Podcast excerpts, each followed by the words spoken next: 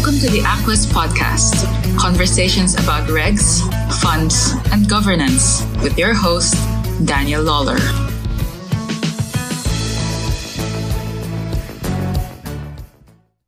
Hello, podcast listeners, and welcome to this episode of the Aquest podcast. My name is Danny Lawler. I'm the MD of Aquest and your host for this episode. My usual co host, Shannon Eastman, unfortunately isn't available for this one, uh, and she's going to be raging because it's a good one. We've a tremendous conversation uh, for this podcast, which you're going to catch in just a moment. But if you're following the Protect Accent campaign, do check it out because you're going to see some reskinning and rebranding for them and some new marketing content, all with the fingerprints of Shannon all over it at Teacher Brand Page. So take that, take a, a, moment to check that out. Now, a little bit of background to this episode of the Aquest podcast. In the Irish financial services industry, we have a number of stakeholders. So, for example, from the industry perspective, we have the service providers, we have the advisory firms, we have also, of course, the regulator, we have the politicians, we have the Department of Finance. But probably the key stakeholder in all of this, the one that we're all out to try and serve and protect, are the end investors. And whilst the industry, as well as served with an industry association and directors, and the regulator is a very strong voice, very hard and very infrequently that you hear from the investor because the investors don't have an association, not gathered and collected in that kind of way. So I've always been keen to see if we couldn't get our hands on somebody who could talk to us about the investor's perspective of the world, because as I said, ultimately that's the, one that we're out to serve and to try and protect. But we very rarely, and probably most of us will never in our career sit down face to face with one of these end investors. So for this episode and for a mini series we're going to do, delighted to be joined by Bob Quinn, who is an independent financial advisor and runs an investment, uh, sorry, financial advisory practice out of County Kildare. Bob has tons of experience having those conversations with our end investors, understanding what it is that their objectives are, and helping them to go on a savings and an investment path that's going to get them where they want to be. So for this episode, as I said, we're going to have a few episodes with Bob because there's absolutely tons of content to get with get through with them really understanding the investor's perspective of the world. That'll, I think, help us as investment funds industry do what we do. But for this episode, what I really wanted to understand was how Bob does what he does. So, how does he engage with his clients? What is his client base? When he goes about doing suitability assessments, how does that work? What kind of questions does he ask? What is it that he's looking to know? And then when it comes to putting together a portfolio, what are the key elements in that portfolio? What's in what's out. We even have time to talk about whether investing in an Australian gold mine is a good idea. I'm afraid Bob doesn't think it is. Spoiler alert. So, with that, let's get on with the podcast. A million thanks to Bob for joining us. As I said, we've had a great conversation for this one, and there are more to come. If you're new to the Aquest podcast, do hit the subscribe button on whatever podcast providing platform you use so that you'll be notified whenever a new podcast drop. And as we get into the autumn season, there's going to be quite a few. So keep up to date with all our content, subscribe to the podcast, and let's get on with the show. So, hello, Bob Quinn, and welcome to the Aquest podcast. This is your first appearance of what I think will be several. It's great to have you. Danny, thanks for having me along. I appreciate it. I have a lot of questions for you, so many that I think we're not going to cover it in just one episode. Hence, I, I think we'll have you back several times. Yeah, very good. Uh, tell us a little bit about yourself, Bob. Tell us who you are and what you do. Who am I? I am I'm a financial planner. I run a company called Money Advisors, and I'm based down in Naas in the lovely county Kildare. And I set up the business. It will be 10 years uh, on December 21st, and I've been running it as a, as a uh, I suppose, a financial advisory firm to individuals, uh, typically women uh, who are aged 50 ish. And uh, that, that's who I reach out to and advise on an ongoing basis. From personal perspective, I've got two kids. My young fella started primary school only last uh, Friday, and he has a little sister as well. So we've our hands full in that regard, too. You are a so busy man. Busy, yeah, yeah, busy. Uh, my wife works full time as well, so uh, we tend to, like an awful lot of people out there, we are juggling a lot of demands in a COVID world between childcare and school drop offs and all that type of stuff. But somewhere in amongst all of that, you find the time to meet with and guide investors on their journey through taking the money from out of the mattress and finding somewhere good to put it that's going to give them a good return and, and hit their, their savings objectives. Yeah, well, so the, the word you just used there is absolutely of critical importance what we do objectives the first thing we need to do with a new client is establish just exactly what their goals and objectives are because financial plans cannot be executed unless we know what we're trying to actually achieve, unless we know what we're trying to plan for. So, goals and objectives are of critical importance in establishing those clearly from the start.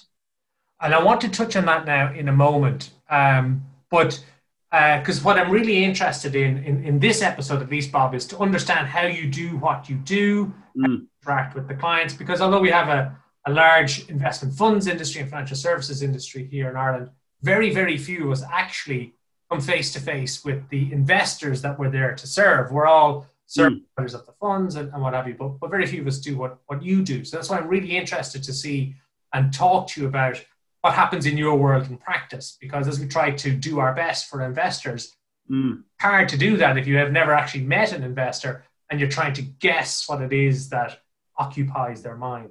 But yeah, yeah, of course. I just want to know your, your business model. You're not a tied agent. You're independent. Is that right? Yeah, yeah, we're a fee only financial planning firm. Uh, when it comes along to investment advice, whether it's investments uh, that you're making uh, uh as part of a pension structure, planning for your retirement, or if it's uh, money that you, as you said, have sitting under the mattress and you want to do something with it, we charge uh, we charge our clients um, fees. We do not take commissions on. from investment funds or, or insurance companies, just because the sense here is if you're not paying for us, then you are the commodity. So to keep everybody uh, honest, if you like, and motivated is uh, that the best way uh, 10 years into it or close to 10 years into it that I've structured the business is by providing a level of transparency where there's no second guessing on who's getting paid and what. So uh, that, that, is, that is of critical importance in, in the structure of the money advisors. And is it important to your clients? Do they seek you out because they know you're independent or or is it something that is kind of not at the top of their list of requirements for an advisor? There's two answers to that question. Answer number one is an awful lot of the business uh, that that's an awful lot of the clients that I advise is actually from existing client referrals because very few people sit down and Google uh, independent fee only financial planning firm in Naas, for instance. So we are the type of uh, uh, business that you don't know you want us until you actually are dealing with us.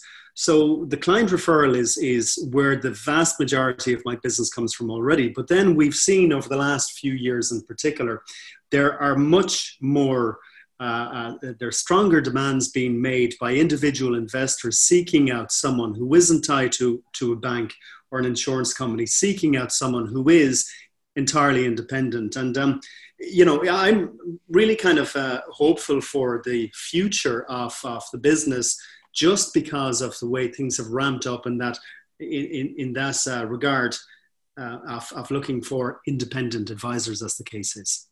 But certainly in a model where I know who's getting paid what, uh, it makes it a lot easier to understand where the conflicts of interest are. And I remember as a regulator hearing about zero fee ETFs, and, and you know, at first thought you think, oh gosh, that sounds like a great deal for investors. It's zero fee, but then just yeah. about it for a moment, you think, well, if it's zero fee, then how are they making money? And then, of course, of course, not doing for the goodness of their health. So then you got to really unpack the product and understand who's doing what, where, and how are they making fees, and how is the investor paying for this if they're not actually paying for it. So likewise with the model of yours, if you know upfront where the fee is going, then it makes it much easier to understand.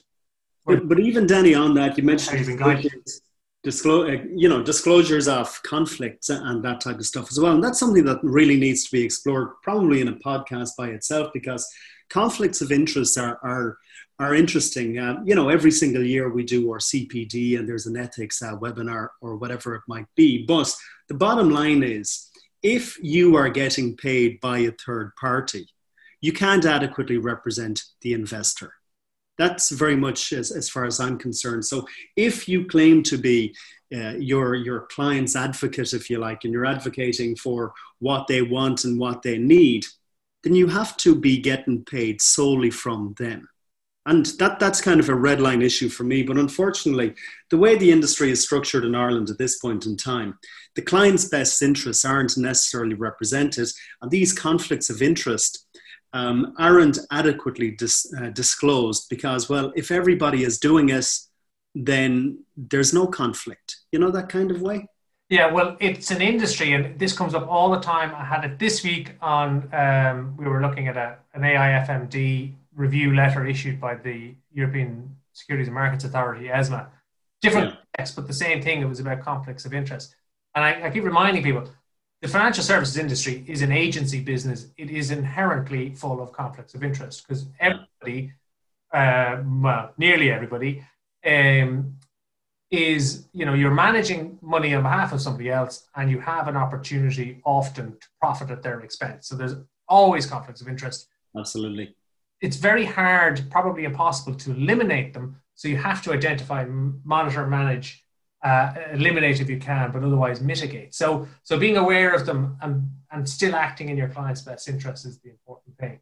But tell me a little bit about who your client base is. You mentioned 50 plus ladies uh, in the Greater Kildare area. That's a very specific client base. It is, yeah, but I've I've come to this uh, uh, niche, if you like, over the last few years, just because my own interests are kind of aligned with uh, life events that are associated with, um, within the first instance, uh, women of that particular age. I have good working relationships. I, I'm not entirely sure how I describe it, but I work very well with uh, with this particular type of client. I understand their their needs and and interests and requirements. So um, it's a bit of a no brainer for me because they're at a tipping point in life whereby they're looking to uh, get themselves set up for retirement. They want to ensure that their families have a level of security. Uh, should anything happen to them. And there's lots of potential life events, whether it could be elderly parents uh, um, requiring care or, or passing away. You've got potentially kids of a certain age as well that might be going off to college or whatever it is. So this particular client has a huge amount of demands being placed on them just given where they are in life.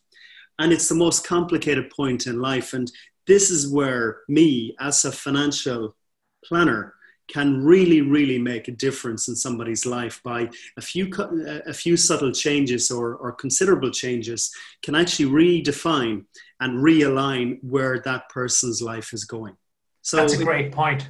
That's a great point, Bob, because again, as a as an industry, as a financial services industry, we it's all of our jobs to do our best for the end investors. But yeah, um, and that could be you know the way that you give legal legal advice. It could be the amount of fees that you charge on a fund. It could be the decisions yeah. that you make where you go for A instead of B, or how you do the valuations. It could be very net technical points, but how you do it can have an impact ultimately on the end result that the investor gets.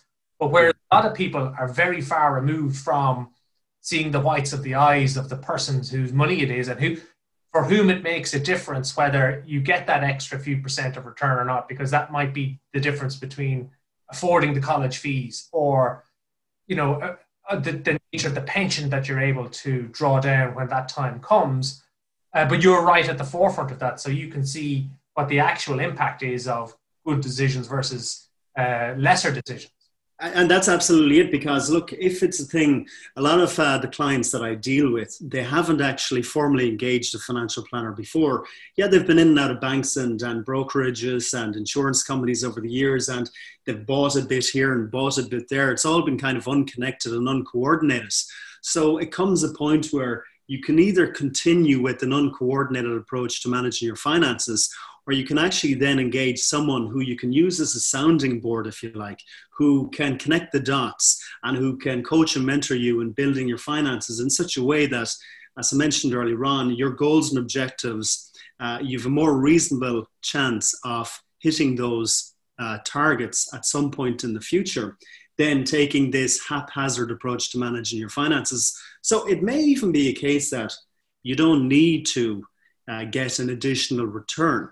You just need to reposition your finances in such a way that they're they, they're being organized in such a way that they're supporting your goals and objectives. So, objectives something you mentioned there a few times. Yeah. I'm very interested in how that piece works. So, very recently, the the regulator, the central bank, issued a letter to industry about really directed at MIFID firms about suitability assessment. So, one of the mm. features of the industry of, of how we help clients is to this piece where you, when you are introduced to a client, you sit down, you you understand what their objectives are, what their position is in life, what their risk appetite is, mm. and what is the suitable product to our investment strategy to direct them to. And that's a very key piece in terms of protecting them and making sure they're in products that match their place at their stage of life and, and their objectives. Now, in that letter, of course, the regulator had identified plenty of issues and failings that they found when they spoke to firms about how they did these suitability assessments. Mm-hmm. Seemed to be a big reliance on kind of check the box approach without really understanding, probably understanding the importance of the suitability assessment and therefore not giving it the attention and, and care and love that it yeah. deserves. So talk to me about suitability assessments. In practice, you're sat down in front of somebody. How does how does that happen? What, what questions do you ask? What are you looking for? Well, starting from the beginning, just want to change, uh, I suppose, even the, the, the, terms we use here because suitability is, as far as I'm concerned, an incredibly broad term. And we saw Tom Perez, who was the US Secretary of Labor under Obama's uh, uh, tenure, brought in uh, this kind of uh, um, clause called acting in the client's best interest. And if we talk about best interests as opposed to suitability, it's a game changer again. So when I meet an investor for the first time. And we're trying to tease out and get a, get that sense of clarity in relation to their their stated goals and objectives. Typically we're looking at three things before we look at an investment proposition. And that is the investment time horizon. You know when exactly will we be calling on this this uh, money that we're we're nestling away uh, for a point in the future? What required return do we need to meet that future stated objective? And then what kind of capacity for loss do we have as well? Because in its strictest sense, from a regulator's perspective, we have the ESMA risk rating scale of one to seven. And an awful lot of uh, the, the um, companies that are out there using rules of thumb, it will ask you to fill in one of their risk profiles, uh, risk questionnaires, and suddenly you come back as a three or four or five of seven or whatever that number might be. And ta-da here we go. We have an out of the box solution. You can go into this particular um, uh, portfolio and that should that should actually deal with your your investment uh, criteria. And yeah that fund is technically suitable but it's not necessarily what's in the client's best interest. So, again, when we look at the client's finances in the broader uh, spectrum. And this isn't measured by a statement of suitability issued by, uh, to the client necessarily, but we do a lot of heavy lifting at the initial financial planning stage to really get under the bonnet as to what's going on with the client's finances in the first instance. But there's also there's also a whole area of psychology with the client as well. Some people have unnecessarily complicated financial uh, matters that need to almost be unpeeled, if you like, or, or unpacked, I guess. And if we can get things back down to basics, we can then look at the composition of funds acting in the client's best interest. So, you know, it's a, it's a long, drawn out process, but bearing in mind, if we're working towards a stated position of a future goal or objective, that if we can do all this heavy unpacking at the start, it's really easy to execute a financial plan at that point. But I guess the opposite is true then, is it? It's, if you didn't know these important matters in a person's, and it could be very personal. Well, personal in the sense, you know, in, in the sense of attitudes to risk and, you know, yeah. their time horizons and their needs and, and that kind of stuff. But without that, you can't really do a, a best interests for the client or suitability assessment. Not at all, and and I, I would be quite critical of how we currently do it right now because, as I said, fill in this risk questionnaire. Oh, you're a four of seven, so therefore you go into this particular portfolio, and that's it. Sort it. It doesn't even necessarily give much uh, insight into what the client's balance sheet is, the asset base, because if your investors in a personal capacity, you know, over there, uh, uh, forget about your kind of pension, like nothing, your finances cannot operate in a silo type of environment. It can't be transactional. I have a pot of money here, I need to invest it. Oh, now I have another pot of money, I need to invest this.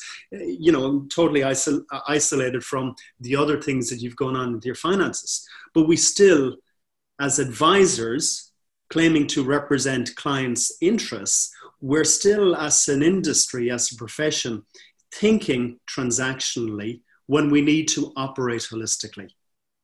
I'm making a note of robo advisors uh, Bob, because I can feel that being another topic in another podcast. And yeah, yeah. This, you know, how does an algorithm pick up on, you know, the the body language that you might uh, detect when somebody clams up over their attitude to risk or whatever. Anyway, mm. make a note of that. But so once you've done this process, you've you you you've set your objectives and you have this understanding as an independent financial advisor, then how do you go about constructing a portfolio? You presumably have a, a free hand in terms of where you look for, uh, let's say it's in investment funds or, or, or how the money, money is going to be managed. So how do you narrow that down to something that's useful and in the best interest of the, the person in front of you? Well, so in, in the first instance, yeah, we can construct any type of portfolio under the sun, but we don't. and let me just try to uh, expand on that point. Um, the vast majority of clients that I um, advise uh, have a similar background, they're a similar stage in life, uh, similar goals and objectives, albeit there are obviously uh, nuances, if you like, uh, from one investor to the other. But one thing uh, that, that is part of the investment strategy in house in the business is there are a couple of things that must feature in a client's portfolio. And that is global diversification will always trump investing in single securities or sing, uh, single assets. Uh, um, we also look at the impact of fees and charges on, on the client's um, uh, investment as well, because the, if we can set up a portfolio where the fees and charges are let's use the term reasonable as opposed to cheap. That reasonable fees and charges versus excessive fees and charges in an active environment always trumps going down the active, actively managed route. And there's all this evidence that suggests that an active fund manager, while he or she might be able to compete and excel on a short term basis, long term, typically the opposite is very much the case.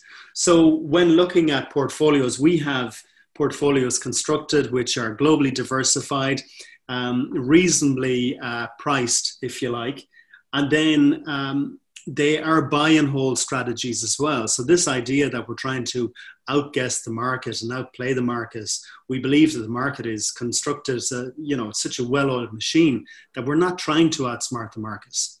We're trying to buy a piece of the market, a large piece of the market, and let capitalism work away in the background for the next 30 years on your pension or whatever it might be. Well, we have value for money as one of our topics, and active passive probably feeds into all of that for a later episode. So I won't pick you, I won't pick too deep on that one. Yeah. Um, but but certainly when it comes to putting the portfolio together, then are you talking about are they firstly are they structured as pensions or pension related vehicles, and then secondly is the underlyings then are they direct investments in securities, or are they investments in funds, or what? How, yeah. does, how does all that get put together? So they're typically investments in mutual funds, um, and a few of the portfolios that we offer to clients have literally 12,000 securities within the mutual fund uh, um, portfolio that that's structured. So it's it is a very definition of global diversification. Uh, you're you're buying the planet, uh, whether it's um, emerging markets and the developed uh, uh, uh, world, if you like, and everything in between, if you like. So it, it must always be globally diversified this idea, what we see with a lot of investors coming to us is they have, I don't know what it is, maybe it's an Irish investor thing. We love property. We love apartments down in Tullow, uh, Section 23 type of stuff. We love houses in Terenure as rental properties. But after we get into it, that initial conversation, we're talking about stresses and anxieties in relation to money. And what a lot of investors will share with me is their investment strategy to date was cobbled together without necessarily any guiding principles on, on what an investment philosophy looks like. And by the time you take the estate agent and the lender and the insurance company and the solicitor and the tenant and the RTB and, and, and, and, there's a huge amount of parties involved in property investment, for instance. And it's also then uh, an individual security. So, you know, if the flat roof of that investment property you own in Terenure falls in in the middle of winter, you're then dealing with an insurance company and building contractor and, and, and. The list goes on. So, what we try to do every possible occasion is we try to present an investment proposition which is globally diversified, which has a custodian bank, I suppose, uh, um, offering a level of security there uh, for the client that the client knows where their money is sitting and it's not in a convoluted you know fund which has cash and equities and bonds and this that the other being actively managed. It's something which is a buy and hold long-term buy and hold investment strategy. And the client knows exactly what they're buying into. The client knows exactly what the fees are. The client knows exactly who has who's acting as custodian of their money and how they can get access to it if they need it short term. A lot of this, though, for the, the, the woman who's 50 ish, a lot of times, most times, it's wrapped up within a pension structure, providing obviously there's, um, there's a, uh, income there which is, uh, uh, which is subject to uh, income tax. Because there's no point in doing something uh, inv- investing long term for when you intend retiring uh, outside of a pensions contract because at the end of the day the tax relief attached, attached to pension schemes is still at this point in time very good and should be used if it's a thing the money and the fund you're trying to build is for your later years. And do you find it difficult uh, bob to talk people out of their semi-D rental property in Terenure and into something that might serve them better? Not anymore. Um, a few years ago, I suppose, when property prices were looking like they were ramping up again, um, it, it was a much more difficult conversation to have. And part of the challenge I have as an investment advisor is if clients come to me looking for their investments to date to be rubber stamped, to get a, a pat on the back saying, Look, Danny, great job. You have these six apartments in in Tullow or whatever. Um, I, I, suppose I approach it from the perspective that I tell you what you need to hear as opposed to what you'd like to hear, because there's a lot at stake. If we get it wrong, it can go horribly wrong. So having that honest, open conversation with the client um, has been something that I've brought to the business from day one. Over the last year or two, though, you see that the property market in Ireland is, is much uh, it, it's much more uncertain today. Right down to um, if you do decide to sell your property and given your tenants uh, notice of, of your intention to quit the uh, tenancy, for instance, in a COVID world, that has obviously been upended. We don't know where the property market is going to go in the future. All your capital is illiquid because it's tied up in bricks and mortar. And if you remove the rental income from the property because your tenants moved out, you now have a whole lot of capital tied up in bricks and mortar, which isn't actually providing any income to you whatsoever. So, the conversation I'm having, just to answer your question, in relation to property as an investment proposition, has become a lot easier to redirect clients' capital into the likes of uh, a globally diversified mutual funds uh, portfolio as opposed to their, their apartments dotted around the country. Uh, I have two questions left before we wrap up this episode of uh, the Quest podcast, Bob. Uh, the first one is a lot of the regulatory regime around investing and protecting investors, uh, or certainly quite a bit of it, revolves around disclosure to investors and transparency. Yeah. And I guess for it to be effective, and my experience as a regulator was that you very hard, although you are protecting investors, very hard to actually get to investors to and get their feedback and get their input as Yeah. stakeholders into consultations or whatever. Mm. A large part of how they are protected assumes that they have a level of interest and engagement in the process of their investing. Is that a fair assessment? Like when you deal with people and you're bringing out spreadsheets or you're presenting numbers and charts, do eyes glaze over? Are they interested enough to to kind of put the energy involved, uh, put the energy in to understand what's being presented to them, or is that kind of a waste of time? They just feel like this is it. I'm a 50 year old librarian or whatever I am. This Yeah. side of my my uh, remit. Just tell me what to do, Bob, and I'll where to. Well, well, Danny, I'd like to say that first of all, when clients come to me, um, we have riveting conversations about pensions. It's edge off your seat type of stuff. Let me tell you. No, it's. Uh, I'd answer your question along these lines.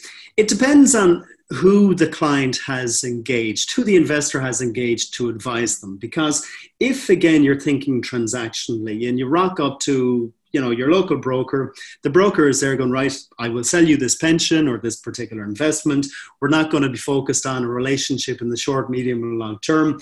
And that's the type of thing where the client asks a couple of questions. The broker says look we're going to do this and you'll be fine and put your money in here and off you go and call me in a few years time if you want to do something else.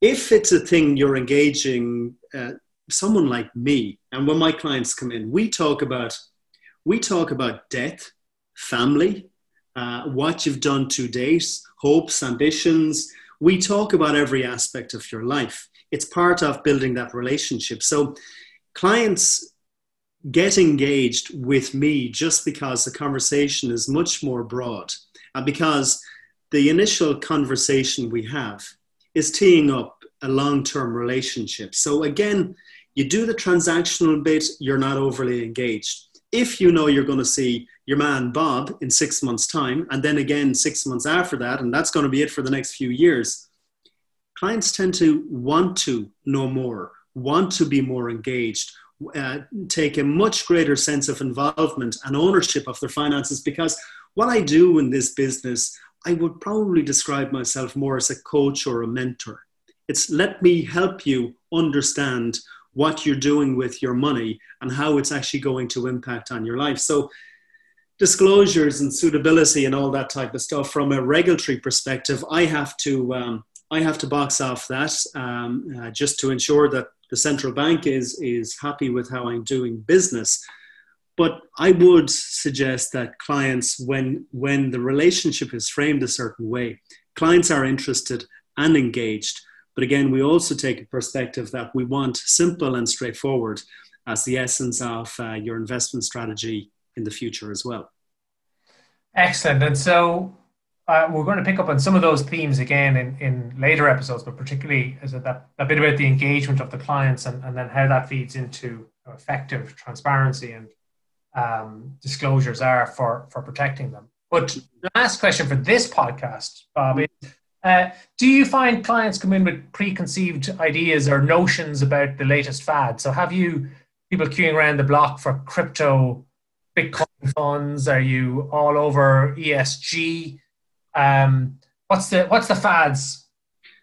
Uh, well, in the first instance, uh, fads are not entertained in my little business just because, like, I set up in 21st December 2010, just coming out of the Wall Street crash uh, at that time. And it's etched in my mind as to what, what people were doing um, in the run up to the financial uh, crash that time. So we don't facilitate fads. We don't. We don't. You're no fun, Bob. You're no fun. yeah, absolutely. So, given the fact that a lot of our clients are referrals from existing clients, the expectation's already been set. But every now and again, like I have one long term client. He runs a big business. He's not a 50 ish woman, but his, his wife is. But this guy is always chomping at the bit. Uh, last year, he brought in a guy to me who um, uh, has a gold mine, not a word of a lie, a gold mine in Australia, wondering if he should invest in that. And every single time I have to pull on the reins and say, look, we're not doing this, we're not doing it. If it doesn't fit into global diversification, uh, uh and, and if we can't see where your money is sitting, and if we can't get your money back at short notice, not interested in f- facilitating it. So I oftentimes deal with some clients who maybe I'm going to be cheeky enough to say lose the run of themselves, get blinded by the marketing material that they get from whatever company in question. And I oftentimes have to bring them back to basics saying it does not fit in with the investment philosophy you've signed up to. It does not fit in with your overall uh, uh, investment portfolio. And it is not uh, helping us move a step closer to fulfilling your stated goals and objectives. So when it's put back on the client like that, the fads tend to uh, tend to uh, wither on a rock, thankfully. But um, the vast majority of my clients that I'm in regular contact with know that they can oftentimes float a proposition to me, but they know what the, the, the pillars of the investment advice are here, and it's very uh, it's very easy to either rule it in or quickly rule it out, as the case might be. So no Australian gold mines then, Bob. Not in 2020, at least. No. uh, I tell you, no fun. I saw this the show on the channel. They seem to be a great idea. These Australian gold mines. Yeah, yeah. Well, okay. Um, by all means, if if anyone who's not a client of mine would like to invest in Australian gold mines, knock yourself out, have a lot of fun. I would suggest, though, you know, going back to the fun part, it is important to actually um, to, to actually be engaged with your your money and I would suggest that people could perhaps set aside some of their net worth to do something a bit silly, a little bit risque, if you like, and let's call it play doh. Money you get to play with, and if you lose it, you lose it. What, what about? But what I don't want people to do is sacrifice their entire entire retirement fund on a gold mine in Australia, for instance. Take 10 grand and go crazy or whatever, but hands off that pot of money that you need to provide you with an income when you're old and grey. Thank you very much, Bob. All right, cheers, Danny. So that's the topic for the next episode. Thanks very much, Bob, for joining us on the Aquest podcast. We'll wrap it up there. We'll catch you next time on the Aquest podcast. You've been listening to the Aquest podcast. For information about our training and advisory programs or our academy, visit aquest.ie. For more resources on regs, funds, and governance, check out our YouTube channel, Daniel Lawler, RURQ.